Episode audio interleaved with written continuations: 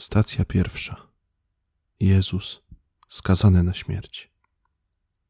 Z Ewangelii według świętego Jana. Wtedy Piłat zabrał Jezusa i poddał chłoście. A potem żołnierze spletli wieniec z cierni i włożyli mu na głowę. Odziali go purpurowym płaszczem i podchodząc mówili do niego: Witaj, królu Judejczyków. I wymierzali mu policzek. Piłat ponownie wyszedł na zewnątrz i powiedział im: Oto wyprowadzam go wam tu na zewnątrz, abyście się przekonali, że żadnej w nim winy nie znajduje. I wyszedł Jezus na zewnątrz, mając na sobie cierniową koronę i purpurową szatę. Wtedy rzekł im: Oto człowiek. Gdy go arcykapłani i strażnicy zobaczyli, zaczęli wrzeszczeć słowami: Ukrzyżuj, ukrzyżuj. Rzekł im Piłat: Weźcie go wy i ukrzyżujcie, bo ja w nim winy nie znajduję. Judejczycy mu odpowiedzieli: My mamy prawo, a według prawa powinien umrzeć, bo robi z siebie syna Bożego. Gdy te słowa Piłat usłyszał, jeszcze większe poczuł obawy. Wszedł zatem znowu do pretorium i zapytał Jezusa: Skąd ty jesteś? Jezus mu jednak nie odpowiedział. Piłat zatem mu rzekł: Nie odpowiesz mi? Czy nie wiesz, że mam władzę zwolnić cię i mam władzę ciebie ukrzyżować? Jezus mu odrzekł: Nie miałby się żadnej władzy nade mną, gdyby ci jej nie dano z góry. Dlatego większy grzech ma ten, który mnie tobie wydał. Od tego momentu Piłat starał się go wypuścić. Judejczycy jednak zaczęli wołać słowami: Jeśli go wypuścisz, to nie jesteś przyjacielem Cezara. Ktokolwiek bowiem ogłasza się królem, występuje przeciw Cezarowi. Kiedy Piłat usłyszał te słowa, wyprowadził na zewnątrz Jezusa i zasiadł na trybunie w miejscu zwanym Litostrotos, a po hebrajsku Gabbata. A był to dzień przygotowania Paschy, godzina mniej więcej szósta. Stamtąd odezwał się do Judejczyków: Oto wasz król. Oni na to krzyknęli: Precz z nim, precz z nim, ukrzyżuj. Zapytał ich Piłat: Waszego króla mam ukrzyżować? Odpowiedzieli arcykapłani: Nie mamy króla, tylko Cezara. Wówczas wydał go im na ukrzyżowanie. W pierwszy dzień Wielkiego Postu zaczynamy drogę, drogę krzyżową, drogę za Jezusem cierpiącym, Jezusem idącym na Golgotę. Ale ta droga jest przede wszystkim drogą wolności, drogą naszej wolności, drogą naszego odkupienia. Kiedy tak się zastanawiam nad tym opisem skazania Jezusa, jego procesu przed Piłatem, a potem wyroku skazującego na śmierć, to niesamowicie dotyka mnie fakt, jak bardzo Jezus panuje nad tą całą sytuacją, że wbrew pozorom to On tam jest sędzią że on wcale nie stracił kontroli nad przebiegiem tych wydarzeń, bo wszyscy bohaterowie biorący udział w tej scenie z Ewangelii Świętego Jana bardzo konkretnie i bardzo jasno wypełniają ten zbawczy zamysł Boga, który on zaplanował na ten czas. To Jezus wybiera czas, miejsce i okoliczności. To on wypełnia wszystkie proroctwa, jedno po drugim. I tak samo jak przez cały okres swojego nauczania i działalności zabraniał ludziom publicznie mówić o tym, że jest Mesjaszem, tak w tych dwóch przypadkach, w ostatnich godzinach e, swojej działalności na ziemi, podwójnie przyznaje się do tego, że jest Mesjaszem.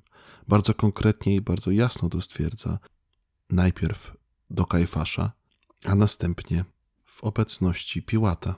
I to on osądza samego Piłata, mówiąc mu, że większy grzech ma ten, który go wydał Piłatowi. Ani na chwilę przebieg wydarzeń nie wymknął mu się z rąk. Zobaczcie, kiedy Jezus jest pojmany w ogrodzie Getsemani, to mówi z taką mocą, że gdy potwierdza strażnikom swoją tożsamość, ci dwa razy padają na twarz. To jest jednoznaczne i niepodzielne objawienie się króla wszechświata, ale zupełnie nie takie, jakiego my byśmy się spodziewali, zupełnie nie takie, e, jakie nam przychodzi na myśl On w tym momencie już nie zajmuje się sprzeczkami z faryzeuszami, nie zajmuje się utarczkami słownymi z ich strony. Jezus wkracza w tą przestrzeń, w której dokona naszego odkupienia, całego wszechświata, wszystkich ludzi. Raz na zawsze pokona śmierć i diabła.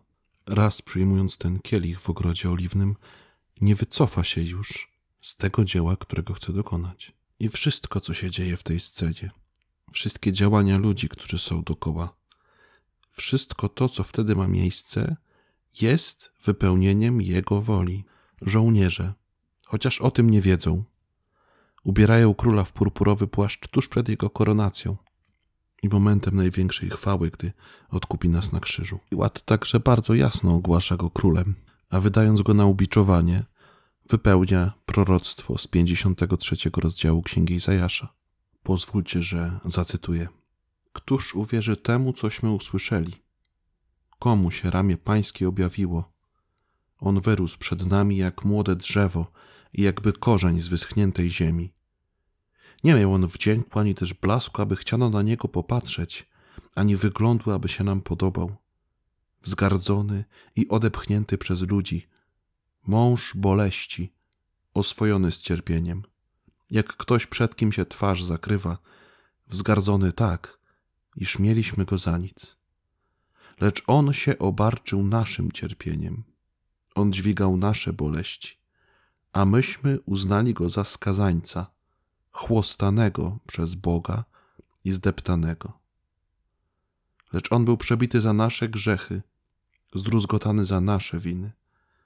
Spadła nań chłosta zbawienna dla nas, a w jego ranach jest nasze zdrowie.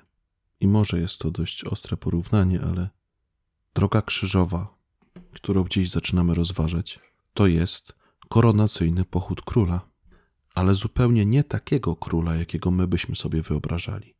Nie z takim orszakiem, jakiego my byśmy widzieli, nie z takim tronem i nie z taką koronacją.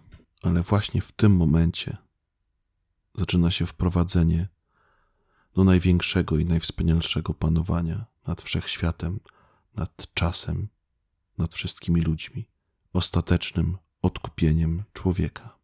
I może jest tak, że na początku tego Wielkiego Postu doświadczasz jakiejś totalnej porażki, jakiegoś upadku. Być może po raz kolejny nie masz już siły, żeby powstać, żeby jeszcze raz podjąć wysiłek nawrócenia. Być może myślisz sobie, to po prostu kolejny wielki post w moim życiu i być może on nic nie zmieni. Może tracisz wiarę w obecność, w żywą obecność i działanie Boga w Twoim życiu. Być może go nie dostrzegasz. Ale ten fragment, ta stacja drogi krzyżowej, jasno ma Tobie pokazać, że Bogu nic nie wymyka się z rąk, że Bóg nigdy nie traci kontroli nad Twoim życiem, że Bóg zawsze chce być obecny, być blisko Ciebie, niezależnie od tego, jak wielką cenę trzeba ponieść. Bo On już to zrobił. Przyjął na siebie wyrok wskazujący za wszystkie grzechy w historii świata. Odkupił Cię i chce Ci zaofiarować swoje zbawienie, które możesz przyjąć lub odrzucić. Wybór w tej sprawie należy do Ciebie.